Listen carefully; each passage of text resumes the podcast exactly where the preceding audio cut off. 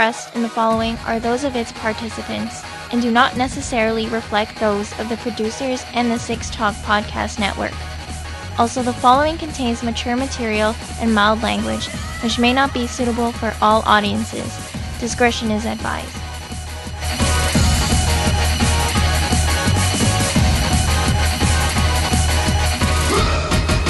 for Friday night, July 3rd, 2020. This is episode 20 of the Anime Roundtable Canada version 2.0. Good evening once again. Mike Nicholas flying solo at the Six Point Studio in the western tip of Toronto. Also, once again, James Austin, Kevin Ing, and Mohammed Shamarki join us remotely from their homes at various points in the West End.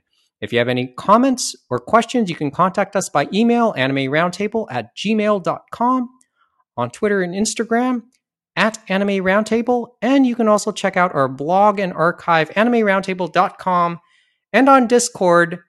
Not that anyone pays attention to Discord around here. The first thing that's coming to mind tonight is it is hot outside here in Toronto. We are at the beginning of a run of what could be as long as two weeks with plus 30 degree Celsius weather, which translates to mid 80s Fahrenheit for uh, people who are keeping up in the States. But it's a scorcher. And sometimes my mind just gets dizzy in weather like this. And if it's not that that's getting me dizzy, it's basically what's going to happen this weekend. I don't know where to start tonight, really. I finally got my haircut. Oh, you finally got your haircut. Yes. How did that turn out? It felt wonderful. After getting my haircut last week, just before the digest, it, it literally felt like a weight had come off the top of my head. Kind of have that feeling? A little bit, yeah. I was just happy that I didn't have to brush hair out of my face 23 times a day. Well, I, I had the same feeling with uh, sweeping my hair around my ears. But me too. Me too.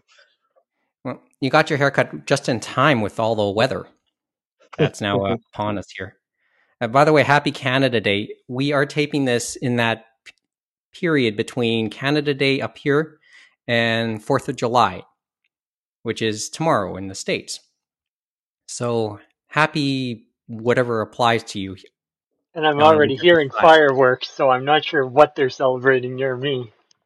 Well, there've been there've been fireworks the last couple nights. I mean, I saw a few here in this area. Maybe was, they're uh, celebrating getting their haircuts. I think that's a reasonable response to getting a haircut. You know, oh. fireworks. Yeah. Well, as I said, up here in Ontario, we are seeing a bit of a light at the end of the tunnel. I know that's not really the case in a lot of the states right now. They've kind of gone back deep, and I'm sorry to hear. Up here are in, we, are we really sorry to hear the Florida's, you know, fucking up like it is? To the ones that are actually trying, yes. That's that's the pro- and that's the problem. I don't know how many are actually trying there, and in other parts where the cases have spiked. Uh, we've had our uh, run-ins too, right? That one nightclub on King trying to sneak people in the back door, back, right? Yes, people and, were and, just shaking their heads, like, "What were you thinking?" there's a follow up to that. Uh, and that they club, lost their liquor license, which they and should, and if you, and God knows what else. And right now, that's a temporary loss, but they are considering keeping that liquor license ban now permanent. So uh, for that club, and the club's name is uh, I forget off the top of my head. It's Goldies. proven to be a really costly it's thing. Called Goldies. Goldies, that's the name. Thank you. Sneaking everybody to the back, and the tip off was the lineup. Way to go! Way to go! But yes, it, it's a it's a scorcher here, and it's Fourth of July weekend. More on that in a, just a bit. Okay, so let me start myself. Kevin, I'm going to let you know I did finish the Wotakoi anime on Amazon a couple days ago. Ooh. How did you enjoy it there, uh, Mike? Since me and uh, Kevin have seen it. Yeah, brings back good me- brings back I wouldn't say memories, but there's a lot I can relate to having watched it. Like a lot of the little things with each of these characters. It's a it's relatable. Like I said, Genshiken for those who are past high school, right? And past uh past college and university for that matter. So uh, it's a Genshiken for people in their 20s and above, really. At least that's the, the impression I have. The thing the my own takeaway though from after having watched it is there's more to that story that I want to see. It's a Yeah. very slight it's very slice of life. That's that's the impression I already have of it. Yeah, that's the genre. You can really watch each individual episode not really having watched the other ones as long as you just come in knowing a basic idea of the story. And then you can kind of see how how all these misunderstandings and little quirks add to the humor of the show. But you see the the relationships of all the all the characters developing and then it ends. All of a sudden at least the anime run so you want to know a little more although there's a part of you saying okay if you don't want to watch anymore it's okay too.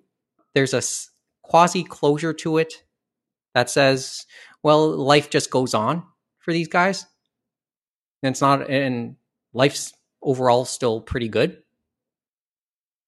But then sometimes you're just a little bit more curious too I think that's the cue where you're supposed to be going out to buy the manga there, Mike. well is, isn't comes back to the some of the some of the basic economic strategies of 2D culture in Japan, right?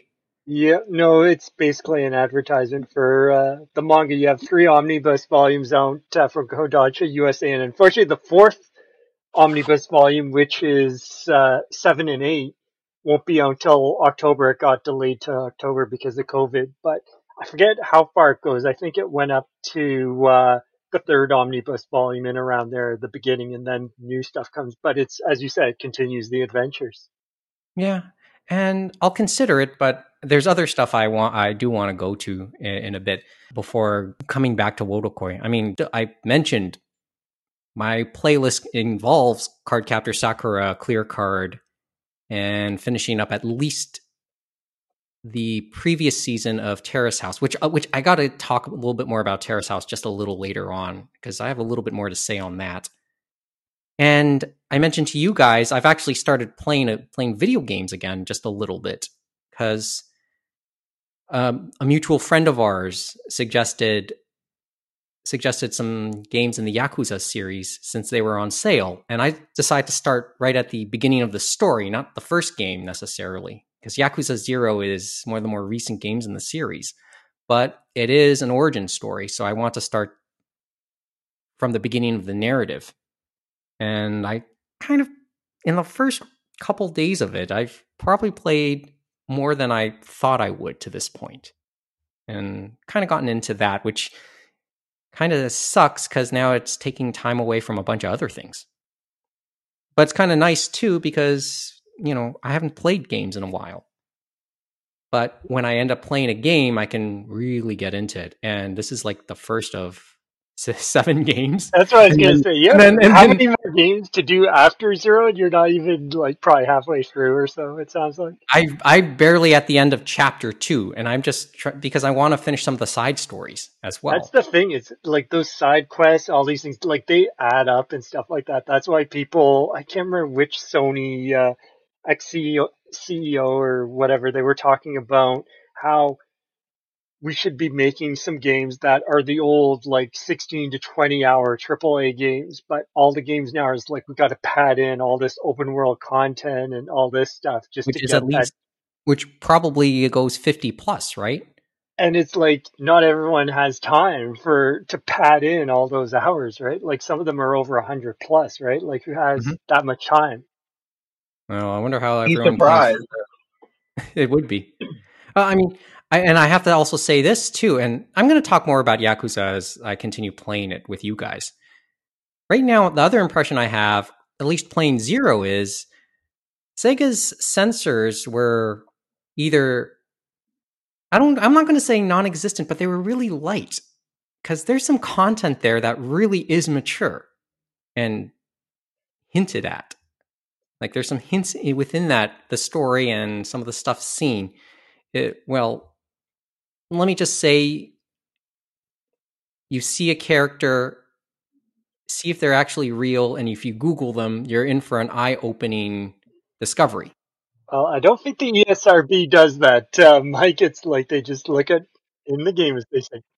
that's the story i'm going to stick with for now and at least until i uh, talk a little more about it later on But they're definitely like since Atlus has taken like been a part of Sega and they've been handling the manpower of getting Yakuza to the public because it could have been dead in the water. But once they bought Atlus, it's like Atlus has been handling and they've been handling it magnificently because there hasn't really been any cuts to speak of compared to how they used to do the games. yeah as i said so far so good and this is from a guy who doesn't really game as much these days And it's kind of like an, as I said to you before, an evolution, I feel, of what we thought Shenmue would be, right?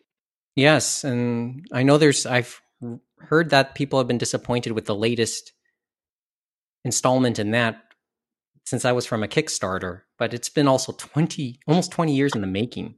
And you gotta Um, remember, it's. Yu Suzuki too, so. And he Hmm. gave, if you were a fan of it, he gave you what the fans won. It's just things have Oh, yeah. changed, right? Yeah, it's just yeah, lots has changed and you wonder how much should it have changed with it. That's the impression I get is it, it- the gameplay isn't that much different from the original ones. I don't Yeah, know no, for sure. It like, it basically is a carbon copy. Like if you played, you wouldn't be able to tell the difference. Yeah, and I'm not totally sh- sense, you know what I mean? that can be good like depending on how you feel about that it can be good or bad right anyway by my as you can sense already this weekend can be a lot of overload. I've mentioned my video video game plans. If you're into any esports run the gamut. Name a name a game. Just name a game right now that is having something some big event going on. For me, it's Overwatch League, of course, and they're doing like a summer tournament. And if you're a, Tor- a Toronto Defiant fan, you have got some good news today. They uh, actually played spoiler and beat the higher ranked LA Valiant in an elimination game in their tournament. So there's been stuff there. What else? What what other stuff e- esports wise is is going on this weekend? Anyone know? I, I keep on seeing uh, because I was looking at Sportsnet and supposedly the uprising for the Toronto Raptors is still doing well, I guess, because they're still on their winning streak. It sounds like. Last I heard, they were undefeated. Yeah, they're still undefeated, so they must be doing something right. Mm-hmm. Any other games going on? Did you say? Did I hear somebody say Evo earlier? I have to look that up.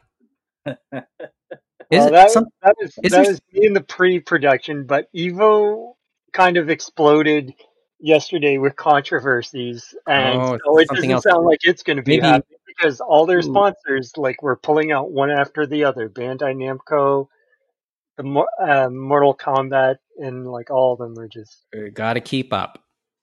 But it, it is all in relation to uh, accusations of stuff that you just shake your head and it's like, Well, we, we will be talking about. I know we'll. the streaming community, they've been doing the video game community, and now the competitive gaming uh, community has been hit by it too. It's like continuation of the Me Too and Yes, and we, we we will talk more about accusations in the second segment. I'm sure. Well, I guess let's get to the meat of it. As mentioned earlier, there there's a lot going on this weekend on this July 4th long weekend in the states. I mean, before the anime stuff, I've already mentioned the stuff that I personally am doing, and I know that the others have their stuff going on. But July 4th weekend should have also been Anime Expo weekend. But with that having been canceled due to the pandemic, And combined with anime lockdown two months ago, now pro- proving a certain viability of at least trying online events, not one, but three different events have emerged this weekend in the forms of Funimation Con, Aniplex Online, and of course, Anime Expo Lite. And as we're taping this, the first days of Funimation Con and AX Lite are ongoing and I guess winding down, with Aniplex Online set to begin on Saturday. We've kept up a little bit with things going on there. A- any initial thoughts on any of the shows before uh, we get into any real news from any of the conventions? Just impressions from what you've watched? I took a look at both of them, uh, and I think me and you were thinking the same thing, Mike, in regards to Anime Expo Lite, it looks like they've and they've even mentioned it's like pre-recorded content and stuff like that for their panels, and they do uh, have the well, not all of them because I know Ed Chavez for his dump, he decided not to have video, but they definitely have had video for a lot of the different uh, people in those pre-recorded ones. And so I guess more control, but definitely you can see Funimation for their con, and it'll be interesting for Aniplex if they're the same as they definitely put some work into the back end of that because everything is live to the moment. They seem to have a regular chat, a Q&A chat.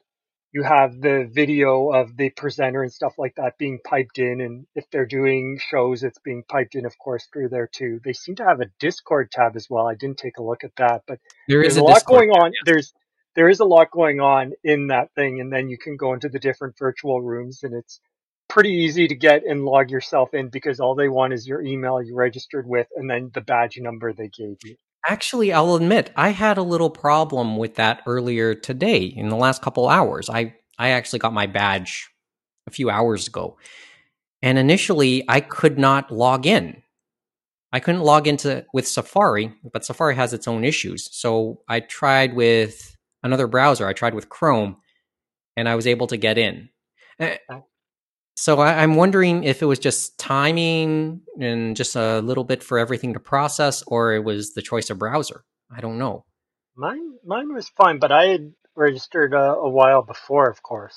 Oh yeah, it could have been timing. I will double check that another time, or maybe get back. Maybe I'll be give myself a chance to check that before we go off the air tonight. But my own impressions are like the couple minutes I was able to watch on Anime Expo Lite just felt that way, light. It felt a little at times bare bones. Nothing in, ter- in terms of substance. There's still lots of substance, and the topics and themselves tend to be a little bit fairly engaging. Funimation Con is basically as it's Funimation. It tries to be rather slick in its presentation. The the graphics package is rather slick looking. Uh, slick is going to be the word I use to just constantly describe Funimation Con as I've seen it to this point, and it's only maybe a couple hours of programming. But I guess if you wanted to say it in terms, you could say that uh, Funimation Con was Persona 5, and then Anime Expo Lite was Persona 4 and 3. See, I, Very I can't say I, I, I can't say I know I can totally get the video game reference, but I get the feeling anybody who's listening who's played those games will know. Let's but just that's- say that- slick UI. Slick UI. That's it. That's that's what it is. But it's funny, And- Mike, because I talked to you before, and the Expo Lite, it's like, yeah, it was bare bones and that, but it felt better that way than what I saw and watched on their Twitch uh, in the last couple of years because I don't know, it was just the way they did the camera in the panel rooms and stuff like that didn't always work out and stuff like that. You know what I mean? Mhm. Like being live in person as compared to having it focused on a screen and then you have the uh, video feed if they wish it of that person doing the No, presentation. there- of course, there's ha- there has been an evolution of some sort, and sometimes and a bit of that evolution has happened in the last two months after what happened at Anime Lockdown too. Right. The other part I was about to say about Funimation, there's of course it's Funimation we're talking about here, so a lot of it is is promotional stuff for a lot of the stuff they're doing. That's also part of the impression I had. And just before we I got off uh, and left Funimation Con to start preparing for the recording. they were actually doing an esports thing themselves. Uh, what I have to find the exact description right now, but it's oh yeah, My Hero One's Justice Two. They're playing a fighting game, a fighting esports tournament with the voices from I think it's I think it's uh, My Hero Academia from the English dub. And you know, out of all people, who you know who's hosting it? Out of all people, Kenny Omega. If you know who Kenny Omega is, you guys, he's like one of the top pro wrestlers right now in North America. He's one of the one of the top draws in AEW, which is the main competitor to WWE right now. And he's very much an otaku. He is as hardcore an anime fan as you'll find, and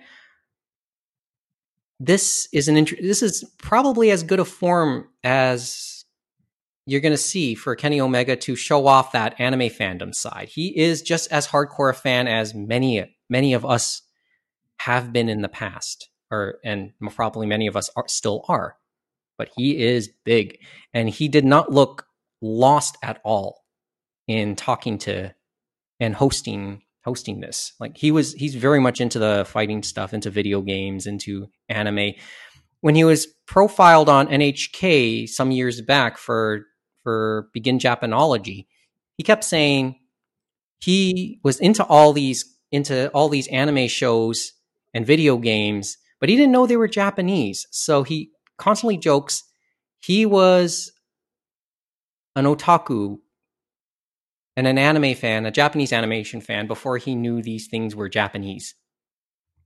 So this is a chance, I think, for him to really show off that part of his personality. I don't think you, I don't know how many people have really have had a chance to see that part, at least in recent times. But it's always been known. Anybody who ke- keeps up with pro wrestling and Kenny, know Kenny Kenny Omega's story will know he's a fan, but he really doesn't get a chance to really come out of that shell and show off that fandom side. It, this is a real chance for him, or in my eyes, he hasn't really had a chance to show it. This is really a first time I'm seeing him sh- show off that fan side, and it's kind of fun to watch because he's he's geeking out himself through in those streams as he's talking to various voice actors himself. He's acting like a fan and it's really fun to watch actually. And then he's sitting in a room, by the way, surrounded by various figures himself and figures and models. That's the type of fan he is, and I'm pretty sure those are all his. That's not just a prop. He's actually home enjoying this, which is really fun to watch. Anything that came out of them that caught your attention, James, Kevin? Uh, I know James, you sent me a link as well. Funimation did it. One of the first things, first orders of business at the Funimation Con was Funimation having announcements, and yeah. they had a few. Oh yeah, go ahead.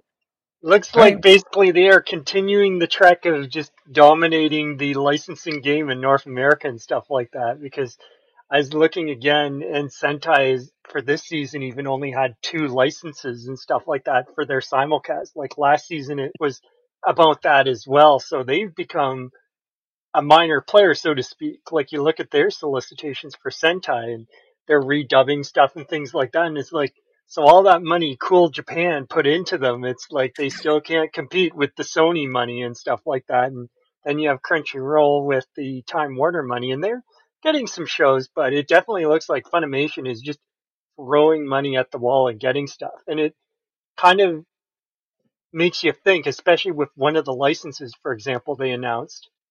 It was for a mm-hmm. summer mm-hmm. series that was uh, delayed to fall. And that was the uh, new uh, When They Cry series, and it's supposedly called Higurashi When They Cry New. And that's just kind of funny itself that that's how they decided to name it. They should have just went Super Mario Brothers, New Super Mario Brothers style Nintendo naming and said New um, Higurashi no, When They James. Cry. No, James, that would not have flown. me Dante from when they cried. Fan base. It I would not have flown with me or the fan base. but it's interesting that they got that series given they obviously got when they got all the stuff from uh, on, remember? And that was one of the ones they decided not to pick up after the fact. So obviously it didn't do as well for them under whatever metrics they were looking for way back then. So it's interesting that now they decided, oh, we're just going to take that. And it's Kadokawa they must have got from because that's who's producing and stuff like that. It's a different studio than uh, what it used to be under. It's not uh, Studio Dean anymore. Well, to my knowledge, Higurashi, like Funimation put out Higurashi in another two sets afterwards, but then they let it lapse and never licensed Kai. And then it was when uh, Sentai relicensed it is when Kai and Rei came out. To my recollection, yes.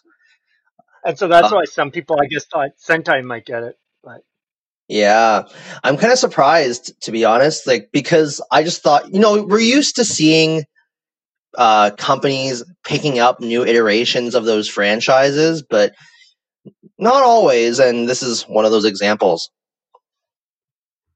Hmm. I'm excited. I love Higurashi. you are. It is, Okay. it is my the the first Higurashi, despite all its flaws, uh, was I was something that I would consider as or is something I would consider as my second favorite anime of all time. Hmm. Interesting.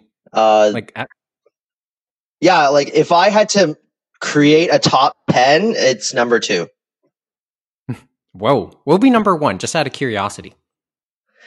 Uh, you know, I've always been a Pokemon fan, so that's just it's just that it's cemented as the sentimental favorite.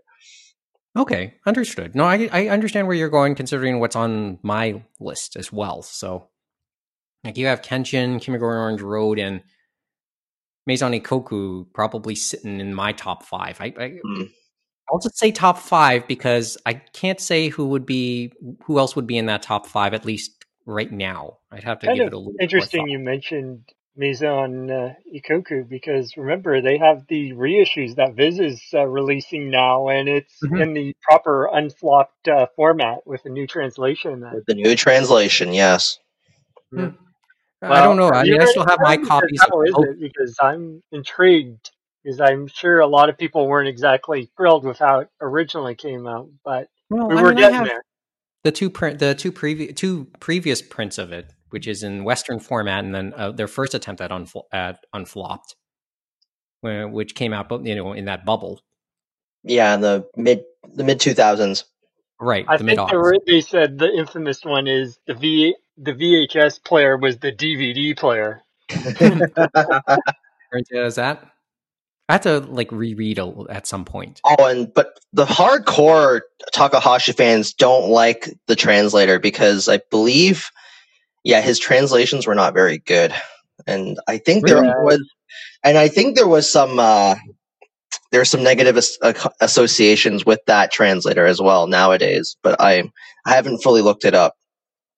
Maybe that's worth another discussion at some other point. Mhm. Maybe a longer talk about reissues and new translations and what have you. Well, we sort of had that last year with Eva, right? Mm-hmm.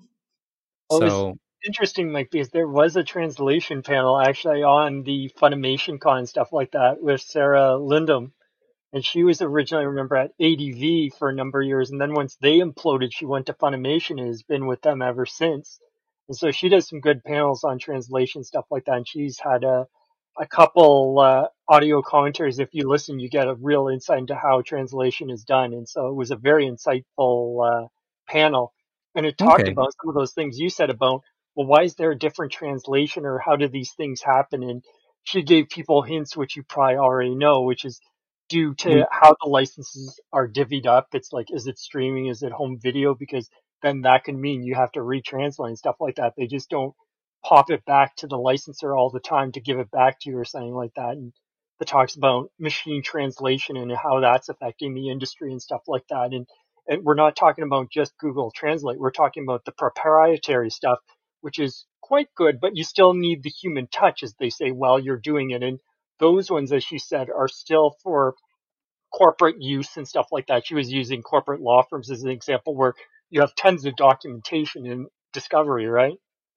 Throw them through your proprietary machine, then you get the gist of it, and then you know where to send your translators to save the money and say, I need you to translate these. Get a better sense of these. But you but you can't do that in anime or manga or stuff like that. It just doesn't work that way. You need to You go to be through the you whole have to go through finer details. I'm Mhm. guessing, right? So as she said, we're not in any danger of losing our jobs. That's for sure. Mm-hmm. There's because they have to kind of get those contexts, and plus, I get it that uh, there's a degree of error and inter- and real interpretations that could go a bunch of different ways on the same thing.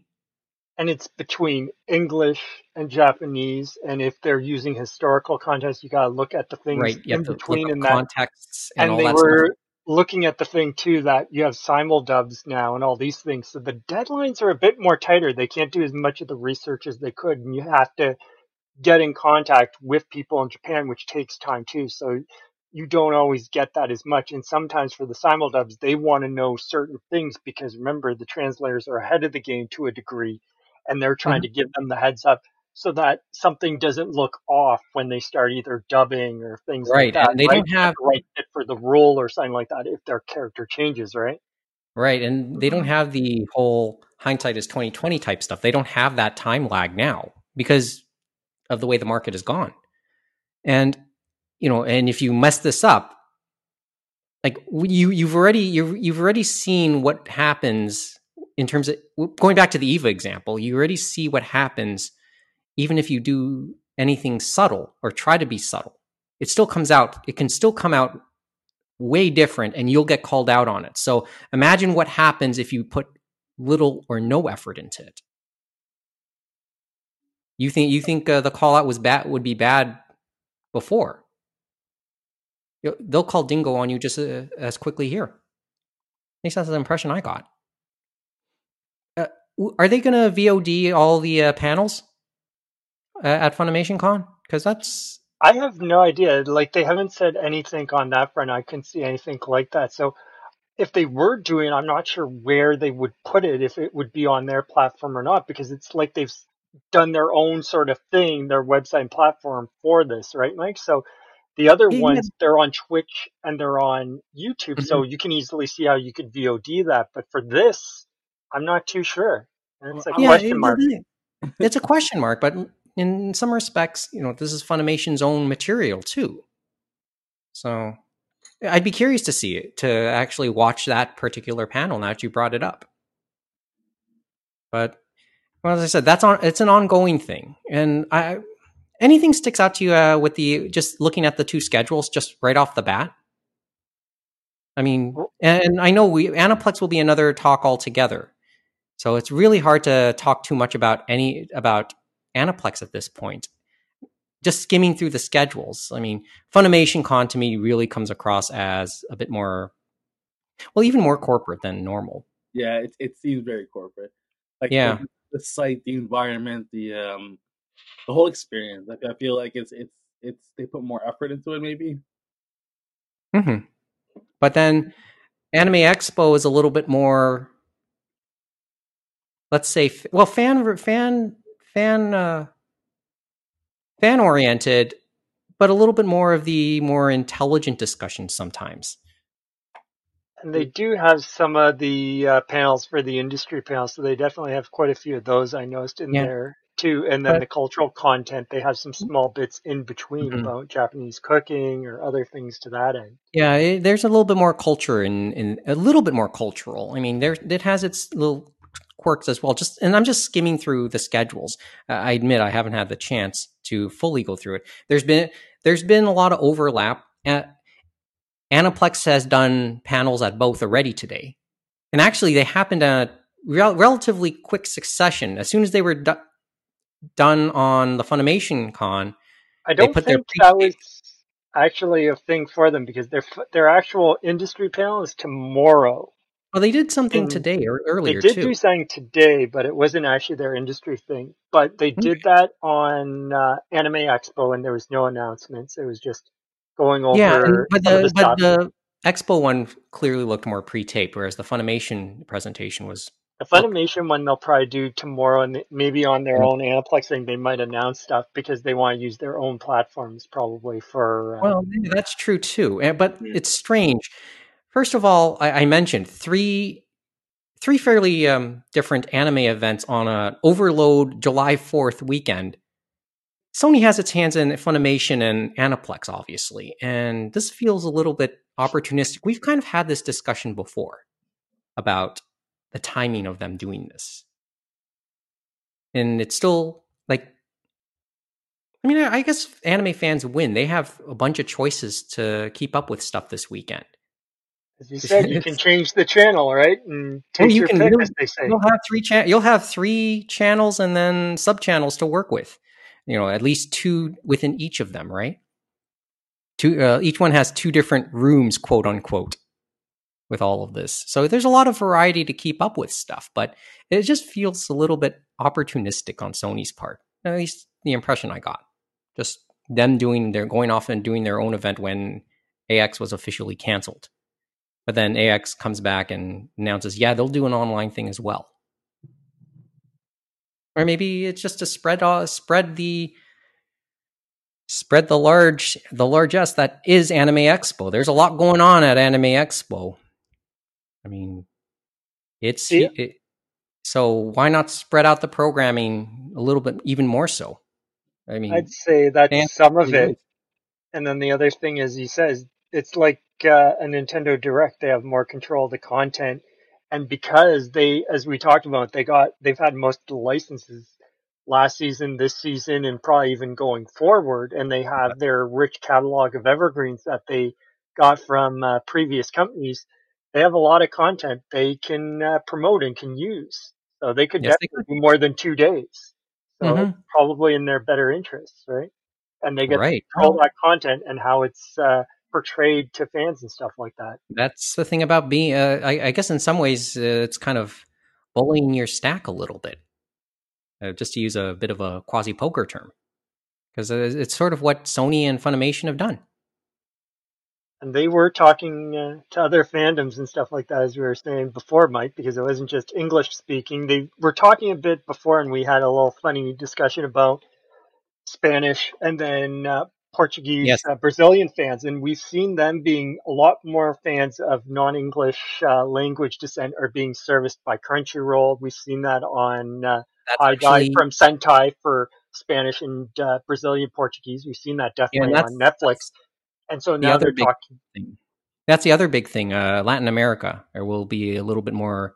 Uh, we'll get a little bit more love now. It's with it's kind of uh, it's kind It's of a, a, a question mark there too, because as they said, they only mentioned Brazil and Mexico, and some of the Latin Hmm. fans are like, "Well, what about all the other people other than Mexico?" So now, Okay, got I remember that being part of the takeaway from from their uh, and panel. then So thanks for clarifying that.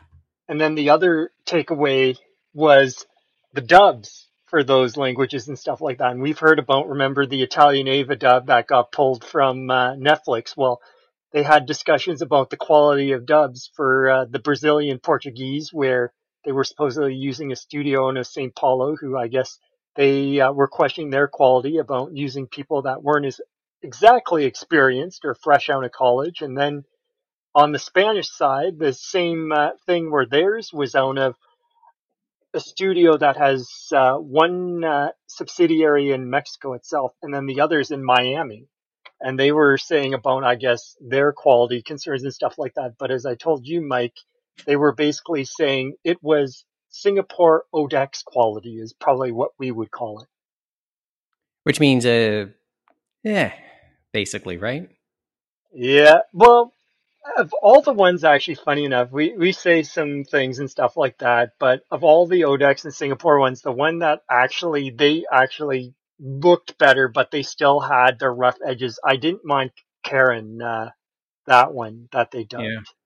And that was Okay. a genuine title. But a lot of them just didn't, it didn't really work. And some of them were people that obviously could speak English, but they were expats and they didn't have, uh, I guess, the time because some of it was probably just a one take line. You can't really do that sometimes, especially with people that, uh, haven't maybe not been in the business as long or maybe they're not used to doing dubbing work and stuff like that. You know what I mean? So. hmm So, well, some love. Yeah, yeah, it's more like a tough love, I guess. But I guess we'll see how all of them uh, react as they make their push worldwide and start including more languages and stuff like that. Well, as I said, Sony used to- Sony's kind of setting up for a bunch of things on a bunch of different fronts through various various labels, right?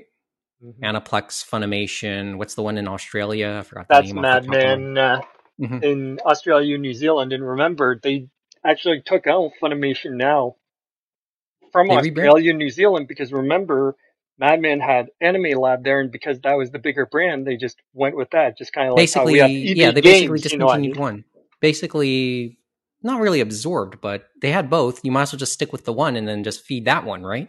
Yeah, that has the bigger brand name and stuff like That's that. kind of And like that's kind of like a well to use another Australia example. It's kind of like well for a long time Australia didn't have the uh, the Australian franchisee of Burger King didn't have the right to use the word the term and name Burger King in Australia. That was until roughly a decade ago. They did that franchisee finally did gain the rights to use it, but they decided to stick with the name they had already used all those years. Oh, So wow. Burger King in Australia for years when they when they landed there, they were just known as Hungry Jacks, and then they had the right to finally you change the name to Burger King, but the guy who runs the operations in Australia decided to keep the name Hungry Jacks. There's a bigger story there too, and it kind of involves a conflict with the actual parent company later on, but that's the upshot, if I remember correctly.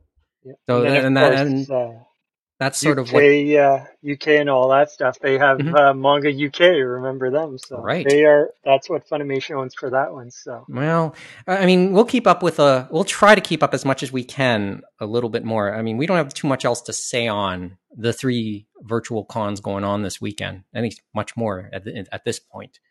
Probably just uh, see what we can as the weekend goes. It's a busy weekend though, so I don't know how much we'll see uh, live anyway as it happens. And this is where I come away saying, "Oh, I hope they put some of this up on VOD so I can watch some of it later on." uh, in between watching sessions and playing sessions, right? Anyway, last thought before we uh, take a break. Slayers got licensed. The manga. I think it's the manga or the light. Oh novel? yeah, that was that's From that's J the last hour. Yeah, J J J novel. I think J that's is novel. that the- Sorry, yeah, J yeah, novel. J novel uh, picked that up. And that's interesting they had a, some intriguing announcements. I, I I see the uh, brief on that just now. I saw a little bit of their panel earlier too. they've definitely had a lot more uh, isekai is their big thing because of course light novels and that. But I've been reading uh, Bookworm on their platform and stuff like that, and it's an interesting way of how they do it, where it's like they're not streaming, but you're getting that first look of the translation that's not going to be in the ebook or in like the polished ebook or in the final physical edition if they decide to do that, because sometimes they'll do that later. But it's an Okay. interesting concept, but it's still very readable and stuff like that. And sure, you might see a few niggles here and there, but nothing much. Okay. Well, as I said, if uh, in a future episode, next episode, if something else really pops out from the uh, conventions this weekend, we'll uh, bring it up. But I hope uh, people are enjoy this. Really, I'm not going to say uh, people are uh, sit and enjoy this because by the time this episode comes out, chances are those conventions are over. I guess the other thing I could tell you, Mike, if you wanted to know, like there have been a lot of manga announcements and stuff like that. I'll have to- I'll have to read the list. And we were, and they always usually is, but the one thing that's been interesting in the last few years and even this year is I, Tokyo Pop. It's kind of funny because they've been doing a lot of yaoi manga and stuff like that and OEL manga. So it's kind of funny how they're doing it. It's like the only thing I've been getting from them is Aria because I really want that. But the other publishers have definitely went in is to a degree, but Seven Seas and Yen is the Yuri manga and light novels. Like it's crazy how much they've taken over and they've, I guess, made money because we're still seeing tons of them coming out.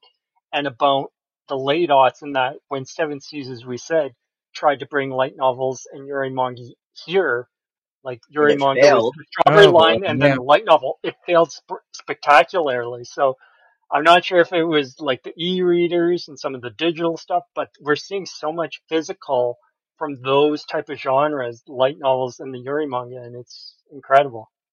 Mm-hmm. Well, I I'll think There were part of it more announcements than those too. Honestly, I think part of it is that just so, there's so Last much the way. there's so much content that is derived from light novels now that are being adapted into anime that naturally fans will be curious as to where the original source came from. Yeah, that, that that's true. I, That's I a mean, fair point too. Yeah. That's a fair point. I mean, I can say that about. I'm pretty sure I can say that about Untamed since I brought that up last time. Although, uh, in terms of my watch list, Untamed is now sitting is pretty much at the back of it with everything else I want to play. okay, well, let's we'll watch and see where that uh, keeps going. And on that note, let's take the break. When we come back, let's talk. Let's bring the conversation back just a little bit to Netflix Canada and Studio Ghibli, among other things. And maybe uh, do a couple bullets before we end it off. It's the Anime Roundtable on the Six Talk Podcast Network.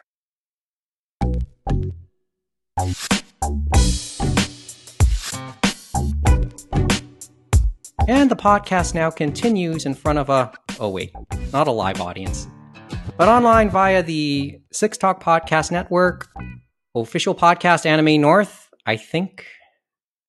Nicholas, Austin, Ing, and Shamarki in conversation with you as we continue on this dawn of the 4th of July weekend here in North America.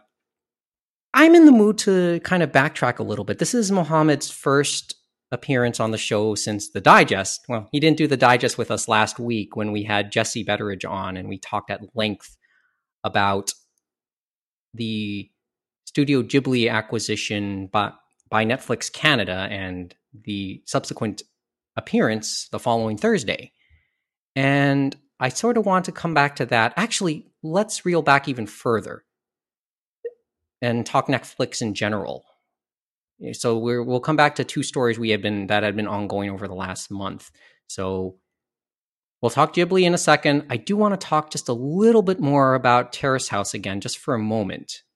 When we say Terrace House, we're talking Hana Kimura again and her death back in May.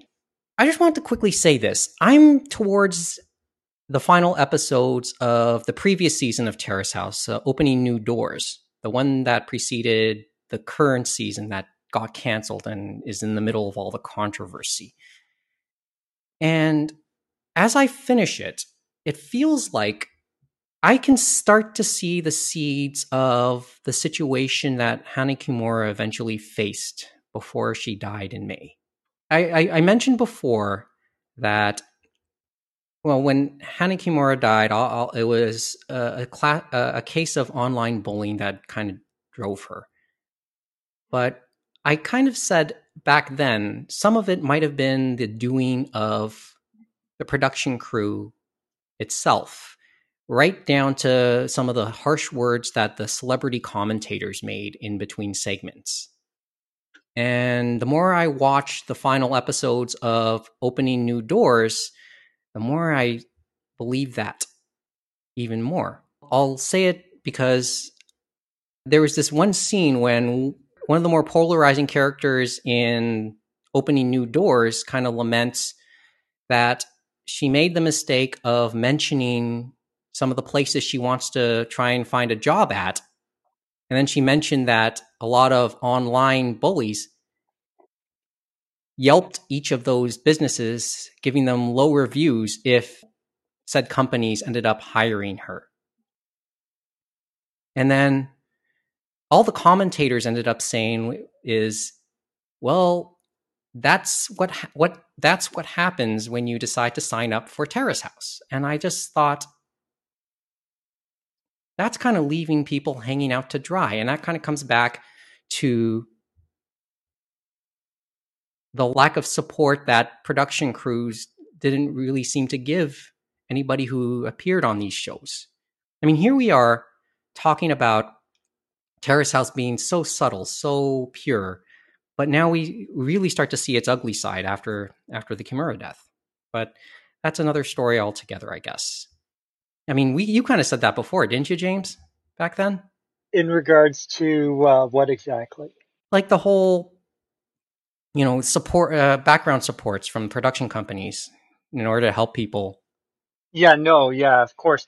I was talking about that, but I think in this case, that kind of goes beyond that and stuff like that, that you shouldn't even be like mentioning things like that and kind of giving this subtle support to these Netsons and even those companies shouldn't be basing their hiring based on idiots like that, just trying to either tank them or to say whatever, you know what I mean? Like, Mhm. Well, it- I think, it- and some of it's also well, the editors, whoever edits these shows, just wants to make. You know, they, they have to make TV themselves. So sometimes people come out as bad guys just based on the editing, not necessarily on the actions themselves. It's just that it's just how the actions are ultimately presented. It's television, for better or worse. Of course, but as we know, some of them aren't going to be TV stars in the future and they're not going to be doing that type of interviewing. They're probably going to get a normal job and you would hope that in normal jobs that people would actually look at based on their resume and skills and what they see in the interview and not silliness on a TV screen. You know what I mean? Because as we Well, said, yes. that's not real Like- life. But as we Mhm. know, sometimes some people don't know the difference, right? Right. Coming back to the whole concept of unscripted television, not reality TV. Anyway, I'll give further impressions if I if warranted. Okay, Mo, let's uh, bring you back into the conversation because first of all, you I know regretted not being able to sit in on the digest last week. I'm sorry you had to miss it. It was a good one. I enjoyed it. It was very good. Uh, you know, hats off to Jesse. Jesse knows Uh, his stuff. Yeah, definitely. Jesse knows his stuff. That's why. That's why I was so happy that he was able to do the episode and talk at length about it. But okay, any impressions from the from the deal from your end? I mean, I just- it's one of those things that I'm always so surprised by, where it's like, like why did it take so long? You know, like I feel like was this deal struck at the eleventh hour. Like, there's, there's so much that we will never learn, we'll never find out. Um, so much secrecy surrounding the entire process. Um, it's just, yeah, it's just, it's just, it's just odd. It's very odd. When we started talking about it, we thought, who are the principals in the negotiations? And we thought it was a certain set, a certain set of companies. And then when word came out down that it was it was a done deal, the principals ended up being two different en- entities than what we thought it would have been. Right here, we were thinking that it would have been between HBO and Bell Media and Crave, and it ended up being a deal between Four Kids and I mean not Four Kids, Kids. uh, G kids, G kids, G G kids. Kids. Sorry, G G Kids. Kids And and then- Whoa, that would have been wild. sorry, sorry. Is, is four kids still alive? No, I, I know where you're going, and boy, that's a I don't bad slip of the so. tongue. We're keeping that. We're keeping that in the bloopers. But you know what I mean? It- like we thought it it would go one way, but it really went at the other, right? True. So I, I just thought it was just interesting in that sense. And going back to grasping at straws, because I mentioned, well, why not Bell? And then I made a put up a case. And obviously, maybe we were truly grasping at straws and giving too much credit. But Bell has gotten a little bit into esports as well. I don't know how many know this, but they are the jersey sponsor of the Toronto Defiant in the Overwatch League they have their logo on their uniforms. So they know a little bit about this culture, or at least uh, somebody within Bell ha- has given a chance on this uh, on this fandom. I mean, I, I feel like we might be looking a little too much into it. I mean, That's the thing, I know, but you know that's what caught my attention. It, it's those type of things that caught my attention. Mind you, you look at also the links within the ownership group of the Toronto Defiant You have Chris Overholt as the president and CEO of the ownership group there, and he used to be the head of the Canadian Olympic Committee. So there were connections to work on there. true, but I get it. You're right. I, I get the idea that I was reading too much into it. But basically, basically, they they came in at another angle, as far as I could tell. Yeah. The opportunities for OverActive Media and the Toronto Defiant, they had way more points of entry into the corporate world, if you know what I mean. But I know it, it, absolutely. It's it's just it's just I feel like this is probably gonna blend into our next point about like anime in Canada in general. Just the idea that um, you know major corporations don't want to spend the time and money and effort to uh to sponsor that type of stuff. I guess. Oh It's yeah, just- let's talk about that for a second because, well, fact of the matter was, Canada was one of the last dominoes to fall in terms of Studio Ghibli streaming in the world. One of six countries that still had yet to get a license deal. I don't know. For a second, for a second there, I thought North Korea was going to beat us to the punch. Mm-hmm. yeah, it, it- was entirely possible, I guess, at the rate things were going. So that says something a little bit disturbing, or not so much disturbing as is disheartening about the Canadian market when it comes to things like this. I think, at least in my eyes, there's a certain bias with uh, with us as fans, especially fans here in Toronto, because in terms of anime stuff, Toronto is spoiled when it comes to, I think, a lot of the rest of Canada. We have Anime North. We have that extensive areas in Toronto where fandoms can really get in get into their stuff and related items. Whether it's models and, and even food sometimes. Because you have, you know, you have that cosmopolitan feel that Toronto sometimes has. So you have multiple Uncle Tetsu's outlets throughout the GTA. A whole Or- little, a whole little Tokyo. Yeah, you have your little you have your little izakayas. You have a you know places for for sushi here, really good ones. Yeah, ramen places popping up, udon noodle places popping up. Right, I mean, Sujiri has a few outlets, at least three outlets in within the GTA by my count. And as I said, Uncle Tetsu continues its, its expansion. But what is it really like for anime fans in Canada because it's it feels like they they get left behind a lot. I mean, you see Europe getting a few things. You see, obviously, the U.S. is still the U.S. and it's a market that's tenfold compared to Canada.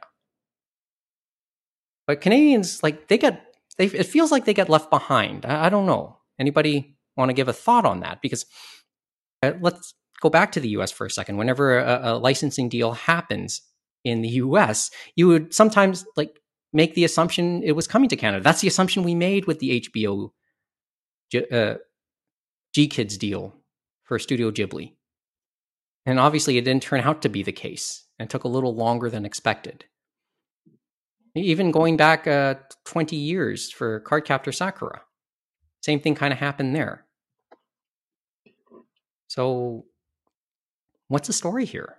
I guess some of it too, Mike, is we said is some of it is that most of the time it's Canada, US are lumped together in the regions and stuff like that. And then some of the high profile things that doesn't always be, isn't always the case. You can look at the Cannes Film Festival where some of those movies sometimes are divvied up and stuff like that. I look at, um, Boy and the Beast, remember? I went to Funimation down the States, but it was Mongrel Media that released it up here. And Mhm. then we also had Mirai, which it went to G Kids, but I haven't seen it anywhere in Canada as an official release. You know what I mean? Like you have to import the G Kids release. So it weirdly enough, it does happen with how they sell these rights. And some Yeah. of it is tied up with how they're going to do it. And we saw G Kids, remember, was controlling the rights and they were going to do it obviously with HBO Max. But then I guess, as you said, there were the intricacies between how that was going to work with between Bell and HBO, right? With how they did their agreement and what they wanted on Crave, Mhm. probably. Yeah, I, I So guess there were so who- many things. Well, then that leads me to believe, wonder who, like, if Canada is so underserved, whose fault is this? Does it belong to the fandom? Because, as I said, we're biased here. We think we see a lot of the fandom, but we don't really know how big it is here in Canada. We just see it. We probably just see it at its at its strongest points. Is it corporate Canada? I mean, I, I feel like they probably see something. I mean, corporate Canada is like at a thirty thousand, uh, you know, foot level overview. They probably see the landscape better than we in the bubble probably see it. Yeah, I think Um, that's the key thing. We're, we're, as I said, we're biased, so we're in a bubble uh, in our own way. Exactly. I suppose. So, like, it, it's it's kind of why maybe anime fans become so passionate about things. Like I said this about people who are into subs. Anime fans who are who watch subs become so passionate about because they have to give more attention to reading their subtitles. And in turn, I think they become more defen- not necessarily defensive, but more passionate about things. Oh no, you could say defensive in some aspects. hmm And I think maybe that's why uh, Canadian fandom gets the same way because they have to go to probably above average lengths to be able to satisfy their cravings, so to speak. Uh, it depends. Uh, well, you have Netflix now. Yeah, that's which is a start, and you have And- good, you have decent, you have Well, decent uh, Crunchyroll access. We have decent Funimation access, but we don't really have that Viz stuff, right? And then you look No, at we the don't. theaters as well about what anime gets into theaters and where those theaters are because some provinces get more and other provinces get nothing. Mm-hmm. Well, it's just one of those things. The aftermath of the deal had me kind of reflecting on that. That's why I want to ask you guys a little bit more about it. Because once again, I'm Rip Van Winkle here. We haven't I haven't been around for the better part of 10 years, but you guys have had a better sense of things over that time. So I thought, what is what's the story now? Well, anime fans nowadays watch the bulk of their anime on the internet Mhm. or through streaming, legal or otherwise. And I think over those 10 years, it's become a little bit more of, it's leaned a little bit more legal, at least a lot more than before. because anime on TV for t- the teenage audience that's accessible died on December 6th, 2009, because that was when the last episode of the original Naruto series aired on YTV. and we have gotten so and we have gotten no anime for the teenage audience since on a channel that you don't have to pay for. Until which, sorry? So we have had no anime for teenagers since 2009 Yes. on accessible TV channel. hmm The whole I Miss Bionix thing that we talk that's constantly talked about, right? because you still get you Pokemon still airs on Teletoon because Mhm. and then you have It's Star Pokemon though. Yeah like all the a lot of the some of the kids stuff still airs on Teletoon and you know Star still plays some stuff every now and then but you have to pay up for that. Hmm Well, so how how else how else are how else are teenagers gonna find shows like My Hero Academia? They go on the internet and half the time they don't know if if whatever website they're using is legal or illegal but they don't care because they just want to watch it and so they Mhm. will okay. And forget about anyone ever buying anything physical ever again. Yeah. Okay. So anyway, and it's frustrating Super for, for- frustrating. for me for me who grew up watching witch hunter robin and and gundam seed Hellsing. Cool. Like I look I look back fondly on those times. So I would like I would never go out Friday nights because Friday night was bionic. yeah, man. Escaflowne, man. Come on. okay. Well, uh, give me the last thought, and then let's take one more break, and we'll end off with a, a couple bullets and a couple of kicker thoughts. Well, you know, like I, I wish we had something like a Toonami here because I, I agree with Jesse in that I still think there's a place for anime on TV for the sake of exposure. hmm But- It's it, as I said, it's a bit frustrating still. I would I would say It's, so it's too, but years. It's over 10 years and counting now. I don't Okay. think corporate Canada thinks there's anything uh, really left in the tank. But the other thing that I think might have helped it too was they were getting a lot of those ocean dubs, so they could use it as CanCon content, Yeah, whether we agree with that or not. And I think that helped as a selling point. You know what I mean? Mhm. And there's almost nothing dubbed in Canada anymore when it comes to anime. Yeah, nothing in uh, Ocean Studios in Vancouver, and you would think they would try to get some work and stuff like that because our dollar hasn't really been that hot and stuff like that. So you think they would get competitive offers with some of the people in California and stuff like that, like Bang Zoom and some of the others. Uh, It's just the way it goes. Hmm. But the other interesting thing, thinking about, as you said, uh, Kevin, is like we're talking about it all being on streaming and that, but they're going through the new hot stuff and everything like that. But the thing is, it's funny when we were coming in in the early aughts, like anime was new and we're just watching whatever. And some of that stuff was from the 80s, like Kimagure Orange Road. So we were watching tons We're of playing stuff. catch up, really. Yeah. But now everyone isn't really doing that as much. Some of them will go back to some of the stuff in the early 2000s, even the 90s, like Cowboy Bebop or Trigun or some of that stuff. But it's really about the new next hot thing and stuff like that. Yep. so it doesn't feel like you have anything that is ever an evergreen like the Cowboy Bebop was and stuff like that. Like in five years or 10 years, are they still going to remember My Hero Academia? I don't know. Like, well, Well, will I it be the next will, Dragon Ball? I don't know. La- all right. Anyway, let's give but the last your point's last thought. Last taken. Your point's taken. It's it's also the fact that like why do I need to wait once a week to watch something when I can go watch Attack on Titan or whatever whenever I want? Hmm. That's the other thing. Yeah. Anyway, just a, as I said, just a wanted another thought. Let's take the break, and then uh, we'll end it off. There's a couple of little quirky items to end off the episode on, and we'll touch on those as we end off the episode next, as we wrap up the roundtable on the Six Talk Podcast Network.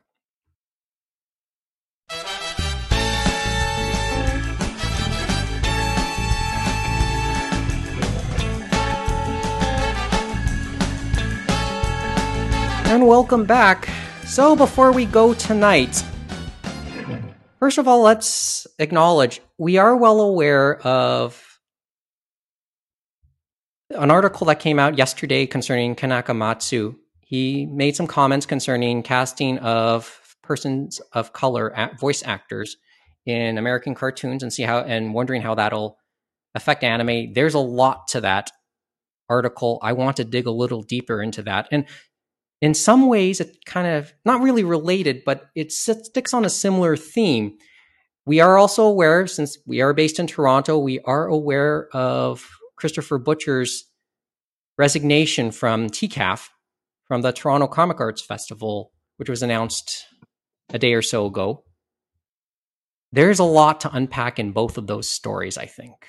And i want to save that for a longer discussion in a future episode maybe in the next couple weeks. But there's a lot to talk about with both, and there's not all of it's pretty. But um, James, first impression of those, just just in, general.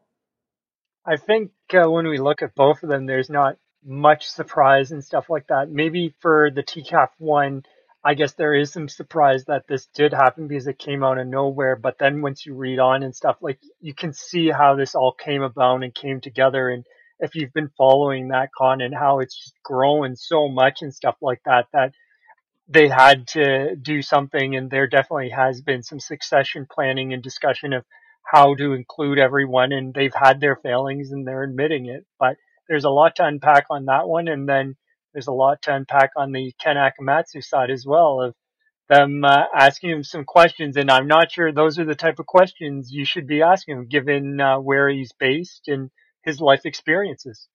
Mm-hmm. Kevin, Mo, A little surprised with with Christopher Butcher resigning because that that was his baby. But Mhm. I understand needing to uh, take care of yourself and truth be told, I I don't really I don't know exactly what those criticisms were, but Mm-hmm. I will say that uh, I did volunteer one year and I was treated fine, but I can see the com- uh, you know now that I'm reading the article, I can see what they're kind of getting at with uh the inclusion of people of color cuz I always did feel like uh, there were a lot of a white uh a lot of the a lot of the organizers were white. to put it bluntly. So I'm curious to see how it's going to turn out. Uh, but I will say that I was treated fairly. I never had any issues with anybody at TCAF, so I I And just that's hope all you can really them. speak to. hmm And that's all you can really speak to at the moment. Uh, Mo, first impressions of either, or you're more cur- or just a expression of curiosity for for the future on this. Pretty much. I mean, I, I see where he's coming from. I don't know. I need to. We'll, we'll see how it plays out. I guess it's Mhm. it's it's tough. It's it's new, so we'll we'll we'll see how it plays out. Yeah, from it, this is a story with, as I said, a lot. These are two stories with a lot to unpack, especially the TCAF one, and that's one of lots of gravity. So let's end it off by lightening up a little bit. Uh, in the, on the topic of staying classy, anime fans. Why the Three. Why the I don't know how to like. How do we start this last part? Three zero. I I'm kind of speechless. Um, there- there's a part of me that shouldn't be too surprised, considering what I, I we've heard about all these exclusives already. Well, the real question is, would you rather buy a house or put a down payment on a house? Well, let, let's t- first of all let's back up for a second. Re- there's gonna uh, what's the company name? But all I know is it's a life size figure of Rem. And they That's- really mean and they really mean life size. Yeah, and when they mean life size, we're talking five two, and then over six feet when you add the her accessories. Uh, the umbrella. So That's the basically, what they say is it's a Yueko a figure shows Rem in a beautiful kimono holding a real parasol by Kyoto craftsmen at the historical Hiyoshiya company. And so they've done some stuff with uh, wood block printing and all that stuff. hmm Like and tho- it's those not been exclusives in the this expensive, but it's definitely been up there in price and stuff like that. It's like this one of a kind item and stuff like that, where they would order, Right Stuf would say, okay, you can order it, and then they would tell the craftsman, okay, this is how many were ordered, and then they would get them made in specially shipment.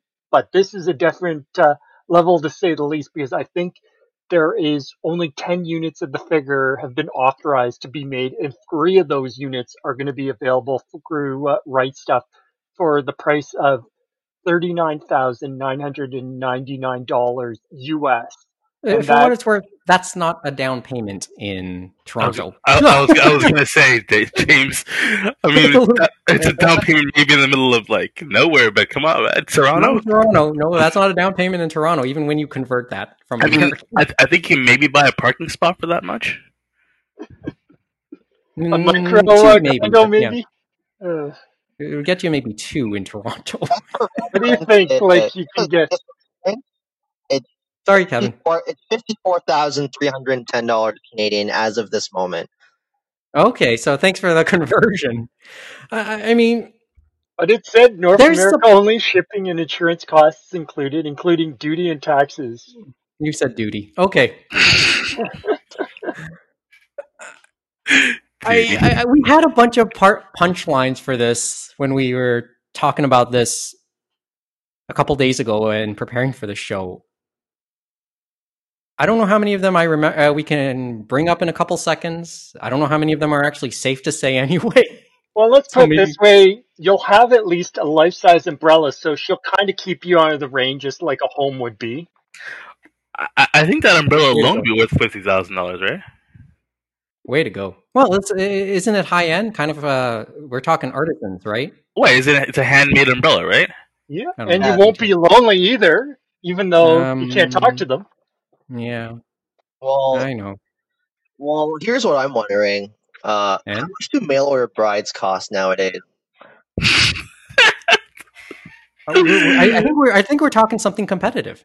Because, well, I guess it depends. If you if you want your partner to never talk back to you or to love you unconditionally in your mind, then yes, um, Rem uh, could be worth considering. Considering that you have fuck you money to spend on this. Yeah. Well, Also, I'd like to say this would be better to have in the stands than the certain uh, dolls they had in the Korean stadiums. I think for their pro uh, Oh, baseball and soccer. Oh boy. I, I I don't know. Or you could spend that money and build a REM that, That's true. that Do it. could, make from uh, scratch. you know, that can Come you can dress and you can accessorize and Oh, spend that's some right. time with. For forty thousand, you can commission, I guess, right? Yeah, because I'm pretty sure this life size figure doesn't have any orifice.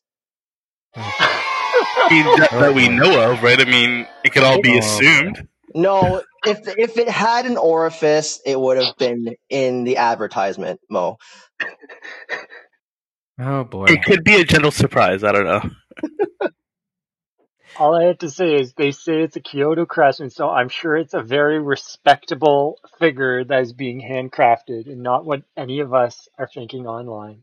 Well, the only thing I'll say is I'm pretty sure all ten will sell. That much I'm sure Hundred of. percent. Hundred percent. I mean, we've seen this, we've seen versions of how hardcore fandom can get.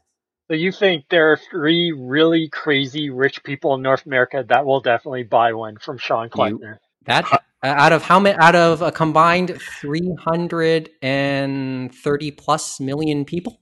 I, I feel like it, it will sell out super fast, probably like in a day or two. And one I'll give pause for thought, but I, I could see them selling. I don't know if it'll take a day. It, it, it, it may take a little more than a day, but I do see them selling. No, I, I, I think 24 hours from when they can officially buy it, it'll be sold out. Um, we should. We I should do don't an think it'll be on that one. quick. It is Well, a I'm sure- forty thousand dollar purchase.